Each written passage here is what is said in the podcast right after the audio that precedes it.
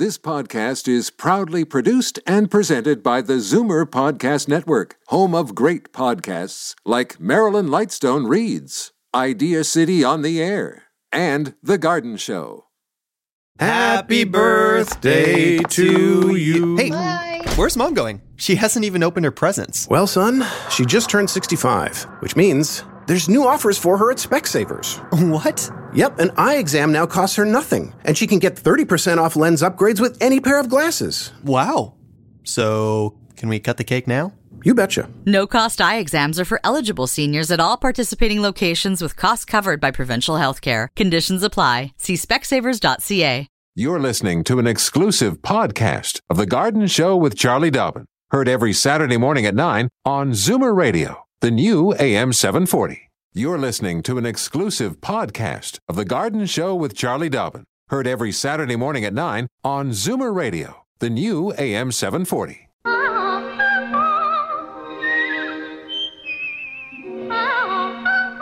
Welcome, friend, to our weekly garden party. We hope you brought along your questions because it's time to dish the dirt on the AM 740 Garden Show with Charlie Dobbin. And good morning. Uh, I'm Frank Proctor, the sous chef of the garden, and uh, alongside my uh, trusty friend and expert, uh, Oh, I Charlie was expecting Dobbin. you to say something nicer than that. I got to say hi Trusty. to uh, not only David Gaskin, our producer, but Mm-hmm. uh, we have a sous chef of the control board, Christina. we welcome her aboard right now. She's getting a lot of training in there. Yeah. So. Uh, well, yeah. Dave says he's leaving us. Yeah. Says, sorry, we're not. He, he hasn't quite booked his ticket yet, but he wants to go travel the world, and uh, we support him to do that. The world is worth seeing. And bring back presents. That's all I say.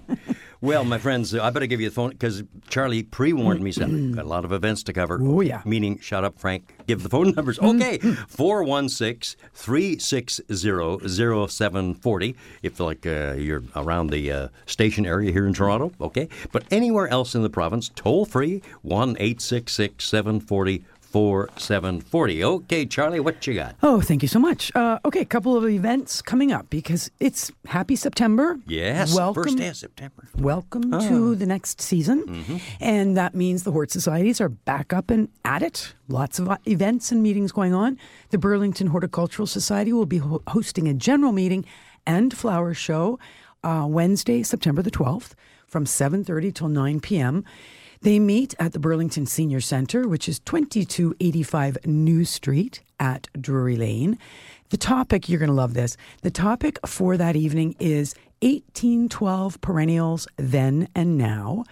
Tony Post will be delivering the the uh, speaking, and Tony Post is a pretty smart. He's a St. Catharines boy, actually. Well, obviously very clever. Absolutely. And the flower show theme is a tribute to the War of 1812. So that's great. You know, it's like, God, it's all there, right? Fresh Little history. That history, fresh plants, fun people. You know, you, everybody's welcome. So please, if you can go to that, do do do attend. The Thornhill Hort Society is holding a plant sale next Saturday, September the 8th, starting at 9 a.m. at the Thornhill Community Center, which is on the northeast corner of Bayview and John Street. The sale is out in the parking lot in the northwest corner of the parking lot. Shop early for your best selection. We are getting back, and you know, the, during the heat of the summer, we don't do a lot of digging and dividing and planting. We we basically our gardens are in a bit of a holding pattern in the heat of the summer. We water, we deadhead, we admire, right? We pick, but we don't do a lot of planting or changing up. Uh, now, though, as things start to cool down, it's time to start thinking about rearranging and adding and subtracting and digging and dividing and going to plant sales and sharing with our friends things that are getting out of control. We got too much of it. Give it to your friends. Let them have too much. Um, the other group is the Agincourt Garden Club. Now, they got two events. They've got an annual flower show. It is their 60th anniversary. And that is next Saturday as well, the 8th of September from 2 until 4:30 p.m. They meet at the Knox United Christian Education Center, which is 2575 Midland Avenue in Agincourt. There's lots of free parking at the rear of the building off of Rural Drive. So that's a display of flowers, plants, and vegetables, plus a delightful array of floral designs. So that's a real showcase of it's a competition, Mm-hmm. right? You know, remember I tell you how Oh, serious gardeners are. Competitive. My radishes are better than your radishes. so there's a lot. Let me repeat that. there's a lot going on that way. But that's going on that day. So it's floral design and, as I said, flowers, plants, and vegetables. The following Monday, September 10th, the Agincourt Garden Club will be holding their monthly meeting. Same location, that same, you know, Knox United Christian Education Center, 8 p.m. in the evening. The uh, topic for the night is the truth about trees, and it's Jack Radecki who will be giving that that that talk. And Jack knows everything about trees. Talk about a tree hugger, man. He's he's a serious tree hugger. Literally, huh? Oh yeah, no, he's great though. He really knows trees, and he's so passionate. Like it, you just it warms your heart Truth to be listen. told, I admire trees more than flowers almost, really. They Mm-hmm. just, uh, there's something about a tree that I just, uh, because they're bigger than you. Flowers are bigger than me.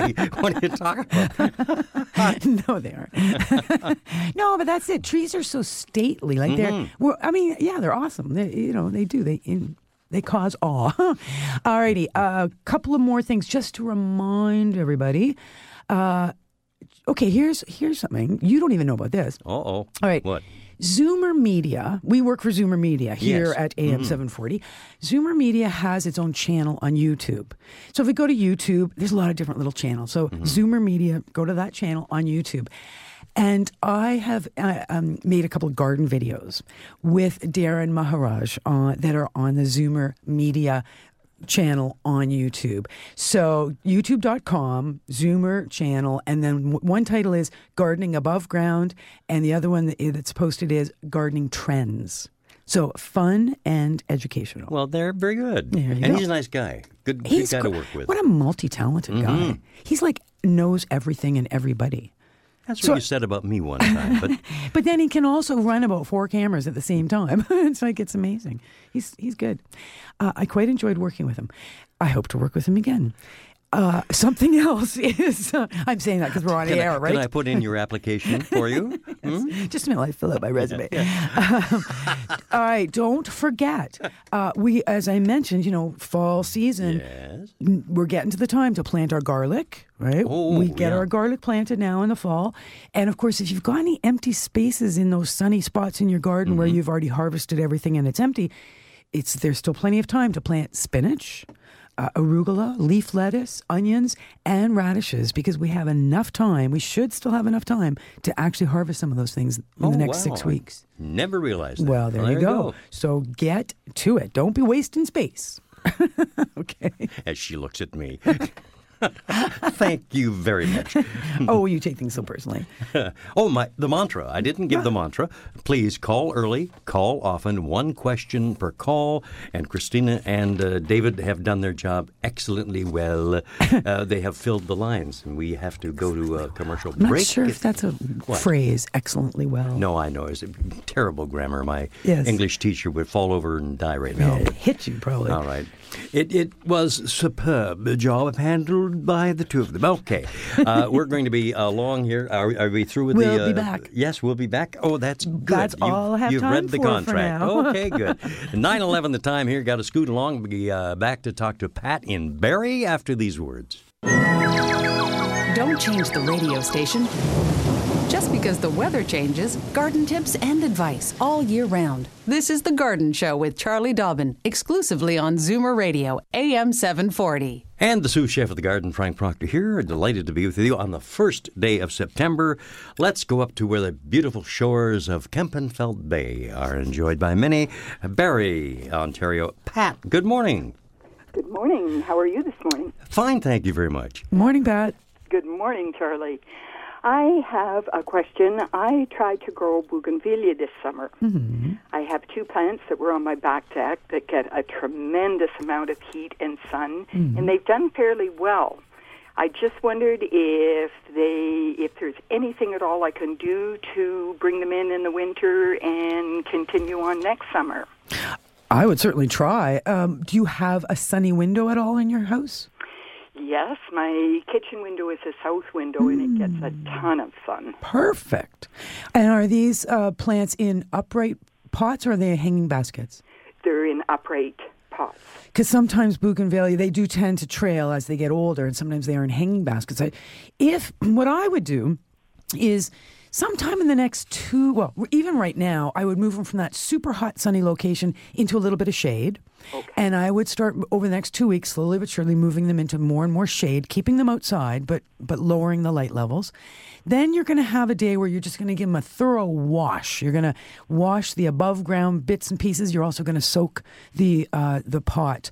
Preferably, you're actually going to immerse the entire pot into a big tub of water, just to ensure that there's no bugs in there, because they'll all come swimming out once they're underwater Okay.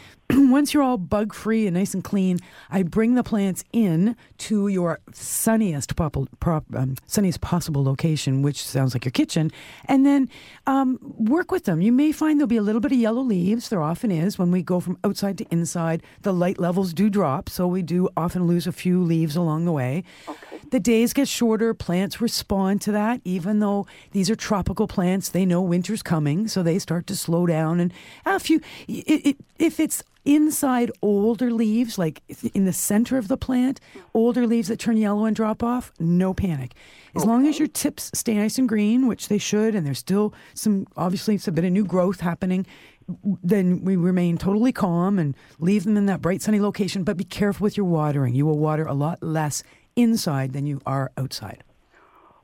Okay. And no Now, fertilizer. the place that I would put them is near a heat vent. Should I close that heat vent? Yes, either close it or deflect the, the air away. Okay. Is it like a heat vent down on the ground? Like a, yeah. Yes, in the floor. duct. Yeah, so I just went to believe it or not Canadian Tire the other day and got some some new vent deflectors because my Little old plastic ones, things you- Yeah, my you old ones were all getting broken, and they have some now that are they're unbreakable supposedly because they're clear, so you never see them, and people trip on them and step on them, and so these won't break. But they do sit. They have magnets. And they sit right on top of the vent, and you can deflect the air away from the plants, which is a very good point. You never ever want to blow hot air on plants. Okay. Okay. Excellent. I appreciate your help. Hey, Well, good have for- a great day. Good luck with Thank that. you, Thanks. Pat. and thank you for joining us from Barrie, Ontario. Talking about deflecting hot air. Again, Charlie looked at me when she, why do you do that? Okay, we're going to our next call. Now, here's a name, a, a lovely name I've never heard before Zarita in Aurora. Good morning, Zarita. Good morning, you two. How are you? Fine, thanks. Oh, good. Morning. Um, hi, Charlie. My peppers were doing beautifully, really well. And I left them to turn red, you know, get a sweet red pepper. And um, all of a sudden, they just started rotting and falling off and becoming all mushy. I don't know what's going on. Probably what's going on. Actually, this is a good question. Probably what's going on is uh, are you being careful that you never water the leaves and the plants late in the day? No, I do it uh, around about six because we are on um, alternate watering days. Uh-huh. So I do it around six in the evening. Is there any way you could do it at six in the morning instead of six in the evening? Charlie, I have to wake up at six o'clock in the morning. I'd be shocked too. well, you know what I mean. Is there any way you could water earlier in the day rather than waiting till 6 p.m.? Okay. Yeah, we have until uh, 10 a.m. in the morning, from 6 o'clock in the morning Yeah. until 10 a.m. Yeah, we can water. So that's what I would do because you're absolutely right. With the peppers, if you leave them on the plants, they will turn color. I learned this actually just recently from a, a pepper grower. Th- They're green peppers. There's really no such thing as a green pepper. All a green pepper is is an immature pepper. All peppers will turn a color. Whether it's yellow or orange or red, left long enough, all peppers will turn a color. So a green pepper is just immature. So you, you're right. If you pick them green, they don't turn color. They stay green and they have a very different flavor. It's not nearly as sweet as the colored Yeah, peppers. right. So if you can leave them to get a, even a little bit of color started, just like a tomato, you can just get that little bit of color started. Then when you pick them, they should continue to ripen. Um, but moisture on the plant or poor air circulation uh, can certainly lead to to the kind of rot that you're experiencing, and that's what I'm I'm thinking might might be happening. The peppers are big this year. The plants are huge. The leaves are, are big and you know very tropical looking. I mean, my peppers are almost as tall as Frank. I mean, they are they're They're big. four foot three? No kidding. They're they're really large. So it, it's been a great year for peppers, but they're they're so dense that I think that's probably what's going on. So try and go into the nighttime with the plants as dry as you possibly can. I also planted uh, heirloom tomatoes, and they're gorgeous. Mm-hmm. The good. flavor is so different. That's right. And even the look. Which what varieties did you plant? I don't know for sure. I just knew I picked them up at the garden center. Uh-huh.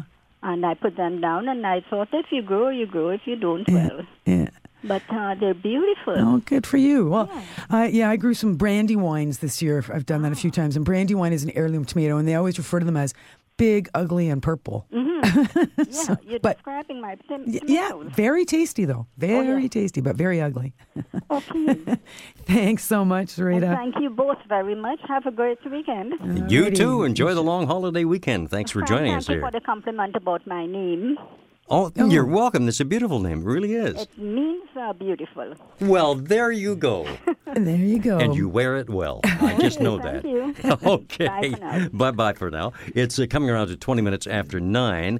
And uh, it was, we came into the studio this morning. Uh, I said to uh, David and Christine, wow, it's cold enough in here. Uh, air conditioning really working. It's cold enough Hmm. to hang a side of beef in the studio, you know?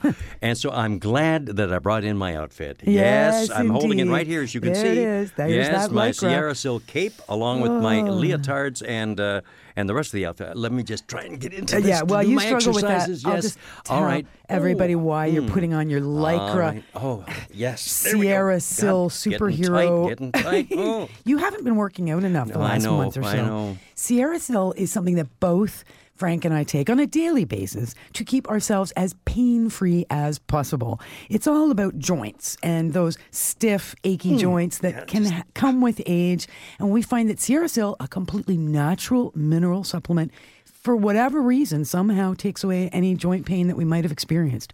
So, learn more about SierraSil at sierrasil.ca or give them a call at 1 877 Joint 14 or pick them up at your local health food retailer. And can you tie the bow in this cape for me? No. I'm terrible at tying knots. I really am. Oh, You look too silly. Okay. okay. We'll be back in a moment here on AM 740. Fur and feathers and bugs of all size. There's more going on in the garden than we do realize. And should little creatures become a big problem, well, then you've got The Garden Show with Charlie Dobbin. Exclusively on Zoomer Radio, AM 740. Well, I'm going to need a bit of direction here from Ruth, who's calling in from Kilbride. I, I thought I knew where Kilbride was, and then I know I can't. Where where are you located, Ruth? Kilbride is North Burlington, a little village. Oh, yeah, yeah, yeah. Okay, all right. I was off in another direction entirely, so I'm glad you straightened me out. But you got a problem there with what Japanese beetles? You're saying? Japanese Mm. beetles. Oh, oh. We have them all over the roses, all over the raspberry bushes. They're just wild this year. They're really bad this year. It's been a it's been a boomer year for Japanese beetles. So your question is what to do? You want to say sayonara to those guys, yeah. Put out a little bit of sake, maybe you can drown them. No, the Japanese beetles are voracious eaters and they love roses and they love a whole bunch of plants. Remember, a Japanese beetle is the adult form of some of the grubs that we see in our turf in the late summer and early spring. So, a couple of things you can do. One is time for the nematodes in the on the lawn. Do you have any lawn at your place? Yes, lots of lawn. Lots of lawn. And have you had any issues with grubs in the past that you're aware of in your lawn? Um, yes. Yep. So what I would do, keep in mind that the way it works is the Japanese beetles and the, some of the uh, there's three different kinds of beetles that they party up in the trees, they chew on all kinds of flowers and leaves, and then the females drop straight down to the ground and lay their eggs directly beneath a tall structure, whether it's the drip line of a tree or the eaves trough of a house or a high fence or a pergola. So always ex- suspect or expect if grub eggs have been Japanese beetle or grub eggs have been laid, that's where you're going to look first is beneath some of these tall structures. So I would get a hold of some nematode eggs, which are available now. Follow all the instructions. Water as you're going to need to to help those eggs to hatch, and that should lower some of your grub population and ultimately your beetle population for next year. For this year, there's not a lot you can do. This year, the best thing I can recommend is the old tuna fish can or soup can, a little bit of water, a tablespoon of oil or, or soap in the water, and walking around and just pick those beetles and drop them in that can. I mean, you can you see them quite easily. Oh yeah. yeah, yeah. Oh yeah. They're shiny, metallic. They're they're you know, some would say pretty, but they're they're just so voracious and they wreck the roses they wreck so many things and they eat the leaves they eat the flowers they eat everything and and they don't just there's not just one if you see one japanese beetle you're going to see 30 you know they they do everything right in front of you they're not shy they eat they copulate they poop they do everything right there in front of you Oh, good lord. yeah it's disgusting so so Don't even close the door. I know. Hmm. So yeah, just get out your little can and just start collecting. You know, that's that's the best thing you can do at this time of year, and the and the nematodes in preparation to try and lower the population for next year, and also think in terms of bird, like encouraging birds in your garden to help eat them. You know what I mean? Like it's there's no secret remedy, unfortunately. There's no one thing you can do other than net your entire property, but you wouldn't want to do that anyway. But that's the thing is they do fly in, so that's um, the best I can suggest. Well, thank you very much. You're very welcome, and, And good thank luck you. with that. Thank you for calling in from Kilbride, uh, 924. Uh, make it 925, don't want to fib you. Here at uh, AM 740, The Garden Show with Charlie Dobbin. Phone numbers again for Toronto area listeners 416 360 0740. And then anywhere else in the province, toll free, doesn't cost you a penny, 1 866 740 4740. And I'm going to go to Alliston to have a word here with uh, Phyllis. Good morning, Phyllis. Good morning, Frank. Good morning, uh, Charlie. Good morning, Beautiful Phyllis. day. Yeah, again. Oh, gorgeous. Gorgeous. Um, it's in regards to my hydrangea plant. It's uh, out at the side of the house, but for the last couple of years it hasn't flowered. It's huge leaves Mm. on it, but no flowers. Is it getting any sun at all at the side of the It's getting a certain amount of sun, but not the full sun. How many hours would you say? Oh, I would say in the afternoon, maybe four hours, something like that. Hmm. And is it hydrangea that's been there for quite a number of years? Two. Oh, just two. And is it a hydrangea that is supposed to have the round pink type flowers? Or, Yes. Okay, Yes. as opposed to the white flowers. Yes, it's, Hmm. they're pink. It could be in. Do you remember the name of it? Did, by any chance, was it called Endless Summer? I really can't remember that. It's It's been a couple of years since I planted it, but last year it didn't do good either. Um, the year before that, when I first planted it, it was, you know, the flowers on it. hmm And had probably it had hasn't. flowers when you bought it. Yeah. But if it's that y- y- newly planted, it probably is either an endless summer or one of that family. So what I would do is uh, leave it alone this year for the rest of the year. Next spring. Once uh, the snow has melted, assuming we get snow this winter, Right. Uh, and in your area, it probably would be might be late April, early May. You'll be able to see little green buds on the stems that will be sticking up out of the ground. They'll be kind of br- the, the stems will be kind of brown and shiny and not very healthy looking, but there will be little buds that are starting to fatten up along those stems Okay.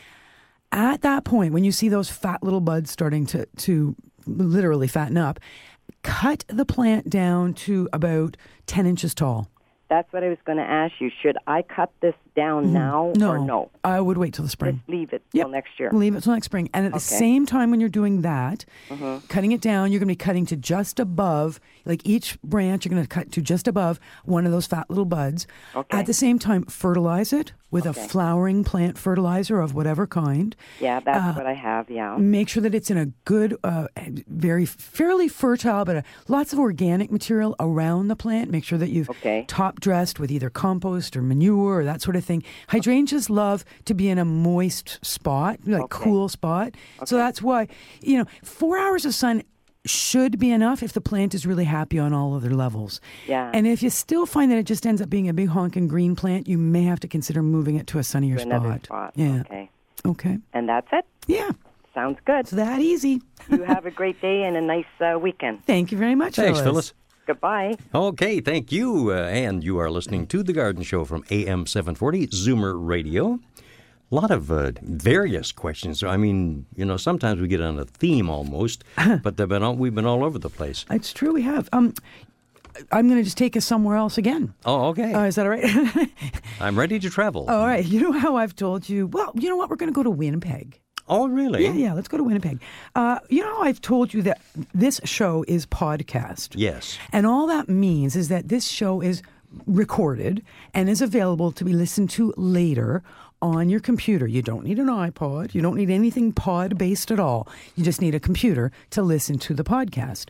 go to AM740, the website, AM740, go to hosts, and if you go to Charlie Dobbin as a host. There's an actual podcast site there too. There is. Oh yeah. Okay. So no, go to then go one way or the other. You have to choose the show though. So you can go Yep. to the, the pick the podcast tab or pick the host tab and find the Garden Show. And it's cute. I got an email. I just want to share this email with you. This is from Kristen Fleet. She writes from Winnipeg, Manitoba, and she starts by saying, "I love listening to the podcast of your show," which is why Wow. I'm telling you that people do listen to the podcast, and it's great. Particularly, like, she obviously doesn't. She she, she could listen live on her computer, but instead she's listening at her own At her leisure, convenience. Yeah. sure.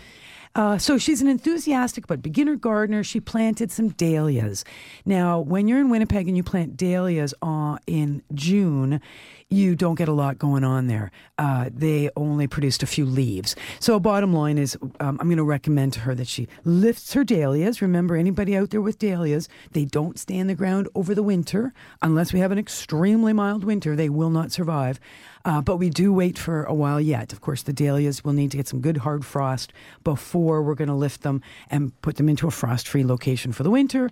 And then we're back out in the spring. But even in the Toronto area, I get my dahlias planted up by mid March in pots before I go outside. So if I don't, if I wait to put them straight outside Mm-hmm. in June, just like uh, Kristen has discovered, you don't get a lot of flowers if you put them in too late. So bottom line is, is to get them in the ground early enough, or at least get them growing early enough. I have lights. I have some grow lights at my house, so I'm able to put them in pots, put them under grow lights, and let them get started early indoors. And uh, and the, Kristen finishes off her email by saying, "Thanks, and I wish I lived in your area. There's way more gardening events taking place there than anywhere in Manitoba. So good for us. You know, we're Well- keen bunch of gardeners, and I know there are keen gardeners in Manitoba as well. I'm going to have to see if I can hook Kristen up with some uh, some of the, the gardening folk in Manitoba because there's lots there too. Absolutely. Very nice to hear from her. Thank you very much for. And by the way, speaking of our website, it's newly improved, if I may say. That's so, true. last couple of months, they've done a tremendous amount of work. Links to darn near anything, and it's just fabulous. So check it out. And- am740.ca is all you have to do. That's right. And it's easier to negotiate, to find Oh, where you want to go. Um, also, I noticed the font is about an 18 point font, which is nice. Yeah, yeah. it's nice. It's really no big. squinting. No, no, no. no. Well, back to our callers here. Golly, uh, Gail has been waiting there on the line from Toronto. Good morning, Gail. Welcome to the show. Oh, thank you. Good morning. Morning. I have a question regarding uh, tree te- uh, tree peony. Mm-hmm. I have two in my garden. One is doing extremely well. It's about five feet high, um, but the leaves are yellow, Mm-hmm. and I'm I suspect it's lack of uh, nitrogen. Mm-hmm. I did try iron, Mm-hmm. um, but that didn't really correct the problem. But you like you didn't have straight iron. You you gave a fertilizer with chelated iron. Is that what Yes, you did? yes. Okay. And it didn't really correct the problem. It's you still got that yellowish tinge, what we call chlorotic leaves. Right. Okay, how long has that been there? That tree peony in oh that spot? goodness, uh, eight years. Yeah. Okay. You know, the problem you have is exactly the same problem I have. Is it? Um, have you got? A, is it in a lot of sun? Yes, full sun. Full sun. Yeah, exactly. Exact same problem I have. Full sun, and the plant, no matter what I do, gets that chlorosis in the spring, gets that pale yellow thing going on. The, yes. Um, you know what? I, bottom line, it used to bother me. Now I'm, I, I think I'm just kind of accepting that that's what it does. It doesn't Oh, affect the health of the plant. Your idea of fertilizing it with um, a good, like a good quality fertilizer with chelated iron is a good idea. The other idea is remember organic matter. Lots and lots of organic matter at the base of that plant to ensure that it is, um, you know, got enough moisture being held around the roots. What I think happens is that in the full sun, we end up watering the plant so much that we end up uh, washing away a lot of the fertilizer because nitrogen carries in water, goes down through the soil and out into the water table. So the other thing is you can fertilize your tree peony perhaps more often than you've been doing. You know, okay, starting- actually, I haven't been fertilizing it at all, other than in the spring Mm-hmm. I purchased a bottle or a bag of composted manure Good, yep. Put it all around the the base of it. hmm Okay. I would do that again this spring, this fall. Okay. Do another bag of manure around it. And then, yeah, if you, there's always two ways to garden. One is to say, I just want to work with organic or natural materials. The other is, I'm, I'm happy to use some of the synthetic things out there. If you just want to stay organic, then composted manure is definitely the way to go. You could also consider some blood meal next spring. and or some bone meal next spring just to ensure that you're trying to balance your nutrients there. Okay. Uh, sometimes people make manure tea or compost tea to use during the summer to continue to feed their plants, to encourage flowers, and to keep the nutrient levels up, particularly when we're needing to water in those. I mean, we've had to water, and the, the sunny gardens this year have just been, you know, it's incredibly hot. So in those hot spots, we've had to keep the water going to keep the plants happy, and of course that means the nutrient levels have dropped. hmm So yep, spring fertilizing, and then consider summer fertilizing as well.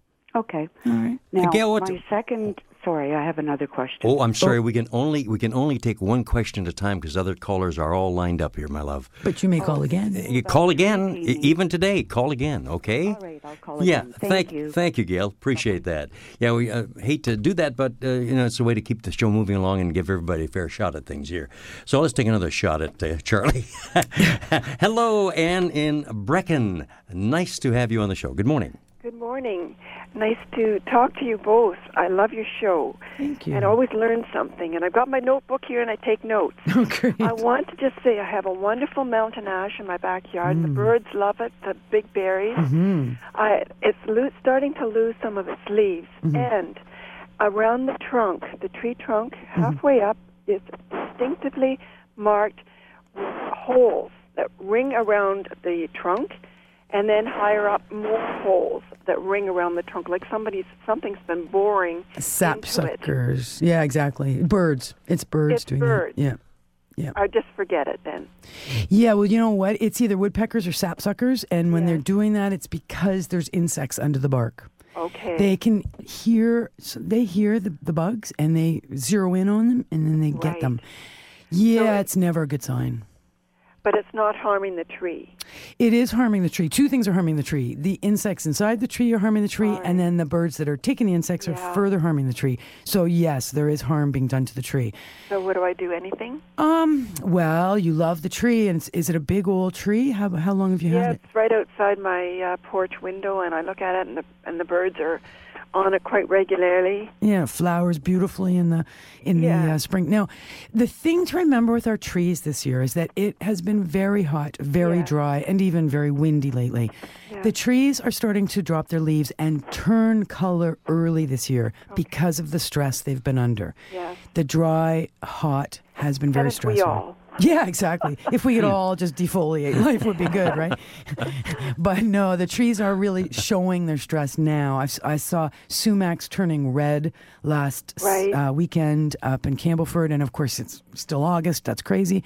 Uh, and I saw a lot of yellow birches and a lot of yellow trees because it's been so so dry, even to the east, uh, drier than it's been here in sort of central Ontario. So. What do you do? I would, in your case, because it's a very important tree and there's clearly something going on that is a, a bit frightening, I'd be going to my A for arborist in the yellow pages uh, and calling in a certified arborist for best advice. All right. Uh, it may be that there are insects that can be controlled. For sure, that arborist is going to recommend some, some very deep watering and perhaps even deep feeding uh, later this fall, just to make just to try and see when when the plants are stressed by the heat and the drought, then we have to go overboard to try and make sure they're not stressed on other levels. So we don't want them hurting for water or hurting for for nutrient, uh, because otherwise they're just open to invasion by pests and diseases. So that's what I would do. All right. Okay, good luck with that. Thank you very much. Thank you, Anne, calling in from uh, Brechin. Gee whiz, let's see, where are we heading now? How about, oh, St. Catharines. Jack is there. Good morning, Jack. Yeah. Good morning. Good morning. How are you? Great. How are you? Well, for a young fellow at 80, I can't complain. You sound good. Getting by with a push and a shove, huh? Yeah. yeah. What's going on in your place? Well, I've been growing tomatoes every year, and this year I reduced to 12 plants because my wife just passed away. Uh, I got problems with bottom or blossom end rot, whatever it is really called. That's what it's called, blossom end rot. Okay. And I got 12 plants, and so far I, I already tore a few plants out. I've only got about 5% of tomatoes. The rest are all Mm. rot's not worth it. Hmm. Now, tell me, have you been rotating the location of your tomatoes in your Yes. garden? Good, I, I rotate, matter of fact, every year. good. So you have a big garden then. I got 300 square feet, and I grow corn and tomatoes and Wow. sometimes beans, yeah. Oh, that's great. So that's a really good rotation because the tomatoes suck all the nutrients. The corn is a big heavy feeder, but the beans put back in. So as long as that's your your cycle, that's the way to go. Actually, Somebody told me that it's inconsistent wiring. Well, I'll tell you, I went through a lot of work, and I love my system. Everybody loves it. I got crossbars running, so I got six plants in a row, and between two plants on top of the bar, I got four liter uh, plastic bottles. Oh. Cut the bottom out of that, and on the the, the the the spout more or less where the cap is, I drilled a hole, and I got nice small hoses running and I make sure that each plant gets at least four liter of water each year. I just go around, fill the bottles up, and forget about it. Hey, isn't that cool? every day though. Well, not every No, day. good, I okay, Just, here again, you know. Yeah, yeah, that'd be too didn't much. get any rain oh, much this year. If there's a lot of rain, I don't need to do it. No, that's right. Wow, great. That sounds like an inventive system. I'd love to see a picture of that.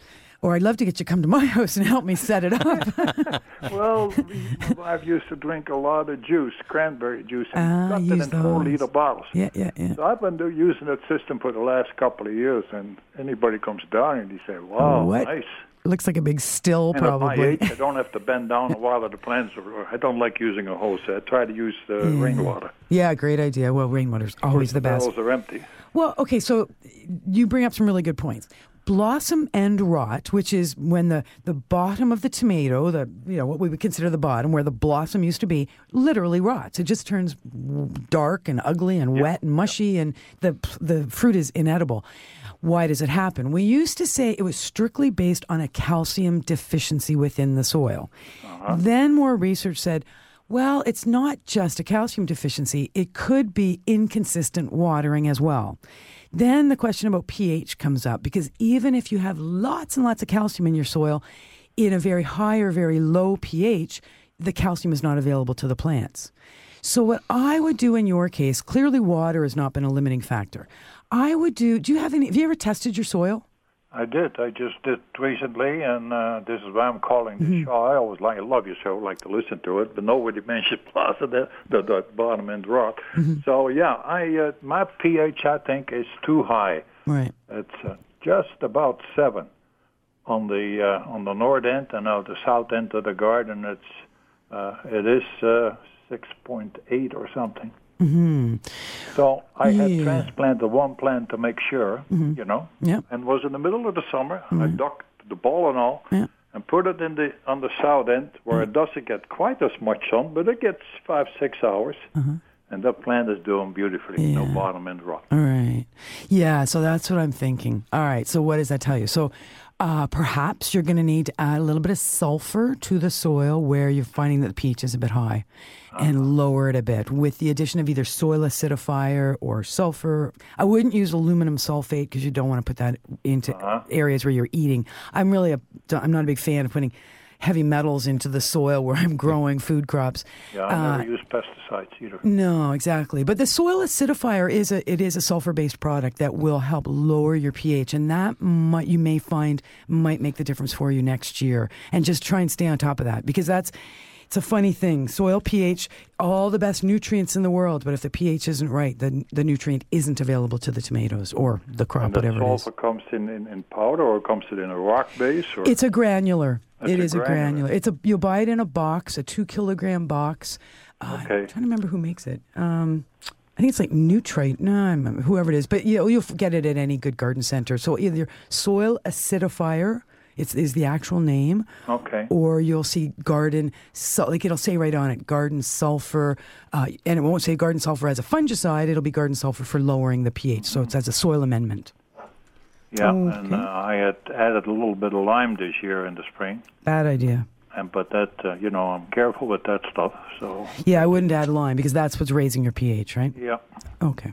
Well, thank you, Jack. And hey, that, that idea you've got, you know, of uh, hanging those uh, plastic bottles out, uh, Charlie, I know is going to steal the idea. except when you get over her place, there's going to be wine bottles hanging Well, there. it's, it's, it's simple, you know, because like I said, you take a bucket with water and Yeah. you just uh, fill up these bottles. Yeah, it's perfect. drains. Pretty cool. And like you said, you don't have to bend over. I like it. I'd be patenting that. Not only that, you put fertilizer in it, in Right. that water, you know. Yeah, yeah. And you don't waste any. It's it doesn't all run good. all over the ground. Yeah, yeah. Well, three cheers for Jack. Thanks, Thanks, for Jack. calling the show, Well, Jack. And thank you for your information. Love your show. Take care, and I'll, you have a great, great weekend. Thank, you, very much. You 944 of the time here. Charlie Dobbin on the air with the Garden Show. Frank Proctor here, the sous chef, and we shall return in moments. Daffodils and daisies, bluebells and begonias, forsythia and foxgloves, marigolds, magnolia, lavender and lupins, dahlias, delphiniums, stocks, phlox, hollyhocks, tulips and sweet williams. You've picked the right place for everything floral. This is The Garden Show with Charlie Dobbin, exclusively on Zoomer Radio, AM 740. Hey, pleasure to be with you as you, we welcome in a brand new month of September. And uh, a beautiful day it is, too, isn't it? Another beautiful day. Yeah, well, we've had it all summer long, basically. Amazing. Well, John, how are you enjoying things out there in Mississauga? Yes, good morning, gentlemen and lady. Uh, first of all, Charlie, thank you very much for the information from last week regarding my fruit trees. Oh, good. I thought. Thank you. Wonderful. Um, I'm in the website and see what I can do for next year, hopefully. Okay. Um, my question today for you, please, is uh, me and my mama here, my missus, uh, we bought four uh, uh, Rose of Sharon. Mm-hmm. And I like to move some because I want to put some different colors. You know, most of the rose of Sharons I found is is uh, purple or mauve Mm-hmm. type, and we bought some pink and white ones. Okay. Yeah. Um, is it? Can I move them now? Can I sort of transplant them to other areas? How long ago did you plant them originally? Um, at the beginning, uh, at the end of the spring. Oh, so they've just been in the ground this one season. Yeah. Um, you could. Yeah, you know what? Uh, this would be. I mean, you are going to limit your flowering this year by moving them now, Uh-huh. but there's nothing wrong with moving them now. You can do it. Just make sure you got your hose handy and you've got nice, good, moist soil. You know, the the Yeah, planting hole is nice and transplanter, I moist. guess, too, eh? Pardon? Some transplanter. I would, yep. Either Yeah. quick start or transplanter Quick start, fertilizer yes. or bone meal. But yeah, just to ensure that the roots get going. Uh-huh. So it will, it will, like I said, you might find that some of the flower buds that are on them now will kind of shrivel up and not bloom. Uh-huh. But don't be concerned about that. The main thing is to get roots growing 1st Uh-huh. But um, when we're going to transplant, we always say we need a minimum of six weeks between that transplanting date and a hard frost. Well, really a cold, you know, really cold. It's Mm-hmm. only early September. So, I mean, you could even wait another couple of weeks if you wanted. But sometime in the next couple of weeks, for sure, you can still do it. Mm-hmm. Okay. Thank, you very much. Okay, John, all the Wonderful. best. Thanks for listening to AM 740 Zoomer Radio. And, uh, Chia, I, as you know, I am the sous chef of the garden, which means I know less than nothing about gardening. But here's a term I've never heard. Uh, we're getting a call here from uh, Sophie from Hamilton. Bridal wreath bushes. I know what this What is. What the heck are? What is that, Sophie? Good morning. Good morning. Good Morning, Sophie. Uh, my bushes are beautiful, but they're 20 years old, Mm-hmm. and I I like to see them naturally. I don't I don't trim them at all. Right. But they're quite old now, and I want to know if I can actually uh, trim them maybe to a foot high and get them ready for next winter. I'm sorry, for next spring. Hmm. Yeah. Okay. So just to, my sous chef still looks puzzled here.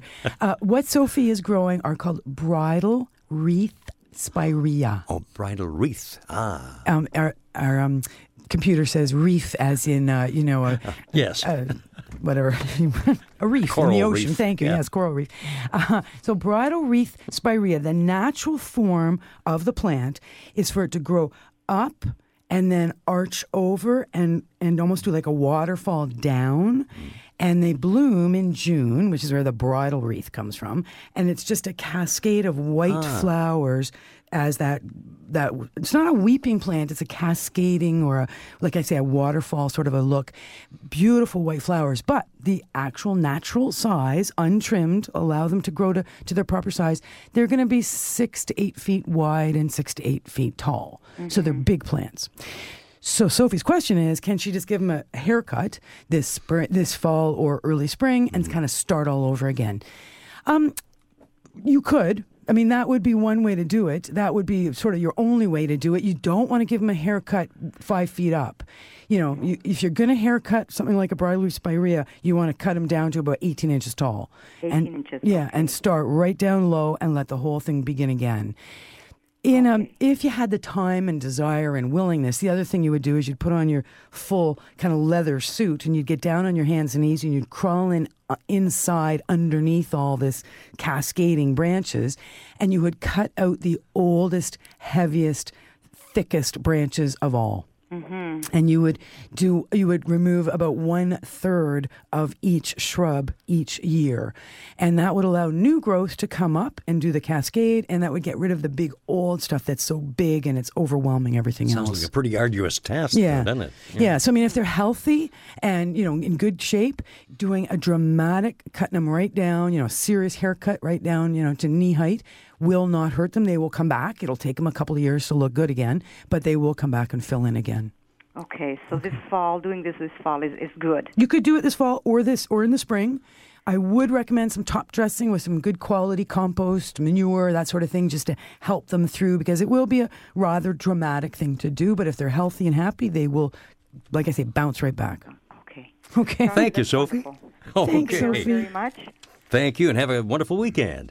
And uh, the Garden Show here at 9.51. It's time for me to do some exercise. I'm going to do my push-ups, my table push-ups. Table push, ups. and he's still Okay. wearing his, Here we go. still wearing your Velcro. Yes, It's- uh, it's two. Okay. vinyl suit, that lycra suit. Okay, why is Frank doing this? Yes, because why? Frank has been taking his SierraSil, which is a completely natural mineral supplement, Exactly. and it allows him to do his table push-ups without croaking and creaking and whining too much. But I think it's that lycra suit that makes the difference. Oh, yes. Oh. So SierraSil is an interesting product that we both take on a daily basis to avoid joint pain and aches. And it is available at your local health food store. It's also available online at sierrasil.ca, or you can give them a call at 1 877 Joint 14. 20. Oh, I'm done. Thank goodness. Don't change the radio station. Just because the weather changes, garden tips and advice all year round. This is The Garden Show with Charlie Dobbin, exclusively on Zoomer Radio, AM 740. And the sous chef, uh, Frank Proctor, welcoming Teresa to the line from Whitby. Good morning, Teresa. Good morning. Morning. Good morning. Uh, hello? Yeah, go ahead. Okay. You can hear me? Yes, Oh, we, we can. can. Go ahead. Okay. One of my problem is I have two rose of Sharon, and um, they've been planted uh, for about six years, and uh, they they're full of buds every year, but only part of the buds come out. Now they're loaded with buds that are not not opening. hmm And that happens every year. Oh yes, I'm asking you, does that happen every year? yes, it has for the last three years. And they're probably double rose of Sharon as opposed to single flowers. They're Yes, big, actually, you're right. they look like the kind of little wedding uh, flowers that we make out of Kleenex and stick on cars. you know what? I had the exact same problem that you have. I had a rose of Sharon that was a uh, theoretically a beautiful plant, and it would make thousands and thousands of buds, and they would never open. Yeah. So I started talking to this plant and telling this plant it didn't have long to survive in my garden unless it was going to shape up and start blooming like that. prior to, you know, winter arriving. Well, what happened was the next year it started to crack a few buds and show a little bit of color, but it never really performed like it should have. It was just thousands of buds, a little bit of color, but they never really opened Right. prior to the dead of winter arriving. So I uh, dug it up and gave it to a neighbor. and the, the neighbor thinks it's a great plant. Still doesn't flower for that person either, but they didn't really care. But I just had had enough. I was like, you know, whereas the single blooming rose of Sharon are very, very consistent and will, you know, give you tons of joy and, and easy to grow. The Right. doubles, I think there's something going on genetically. It's just, uh, you know, some plants just are physiologically not happening quick enough. Uh, maybe if we lived in Ohio or someplace a little further south, they would they would have a little more fall and they would open. But I just find winter arrives and, and these plants have not continued and finished their, their cycle. No, no. So threaten it for a year or two, and if it doesn't step up, then get out your chainsaw. oh, so there's not much I can do about Not that I know of, unless somebody else has a suggestion. I I just researched it. I, Yes. I I'm telling you, I threatened it. I did everything I could think of, and it still it wasn't working for me. It's well, sort I of a- thought if anybody would know, you would. Well, it's sort of Charlie's version of Clint Eastwood talking to the chair. She talks to her plants like that. Make my day, you know? I saw that. oh, God. Unbelievable. Huh? Thanks, Frank. oh, thank you, Teresa, for leading me in that direction.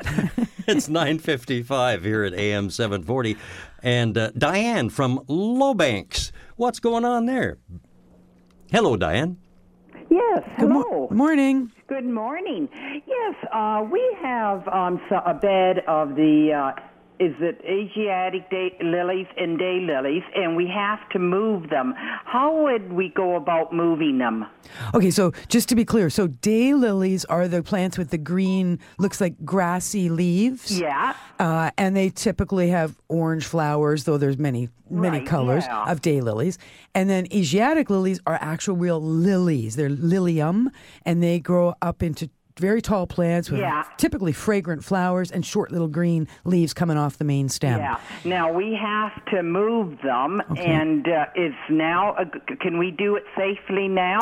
Daylilies are so tough you can move them anytime. Oh, okay. Lilium are best moved when you know where they are.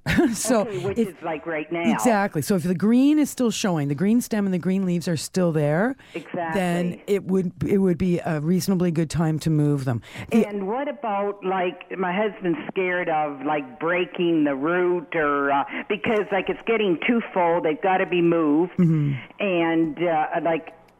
Are we going to destroy the plant by moving it? Well, like I say, daylilies you can't destroy. They are just okay. the toughest plants in the world. As long as you have a little bit of root with a little bit of stem attached to that root, it will grow. Okay. Now the the Asiatic lilies, however, you're going to have to dig down. You're going to have to find the bulbs, and you're going to be actually lifting the bulbs. Once you lift the bulbs and replant the bulbs, they will very quickly turn ye- the green. What that's green now will quickly turn yellow, but Right. roots will get send out this fall, and next spring they'll come up again. Make sure you're now- going into sunny, well drained location though. Should in a pardon? Sunny and well drained soil. Yeah, and now should we put anything into the ground when we transplanting them, like any bone marrow or anything for the bulbs? Uh, you could, though you don't need to. It's bo- Oh, okay. bone meal if you wanted to, but you don't need to. Um, both of those are super tough plants that will just get going. Oh, with them. wonderful. Okay, that's great. Thank you very much. I appreciate it. Thank you, Diane. Pleasure. Bye bye now. And as we say goodbye to Diane, I know that you had a little item about compost you wanted to uh, get Yeah, to. Was yeah it I just not? wanted to. Yes. We've been talking a little bit about the hot summer we've had. Yeah.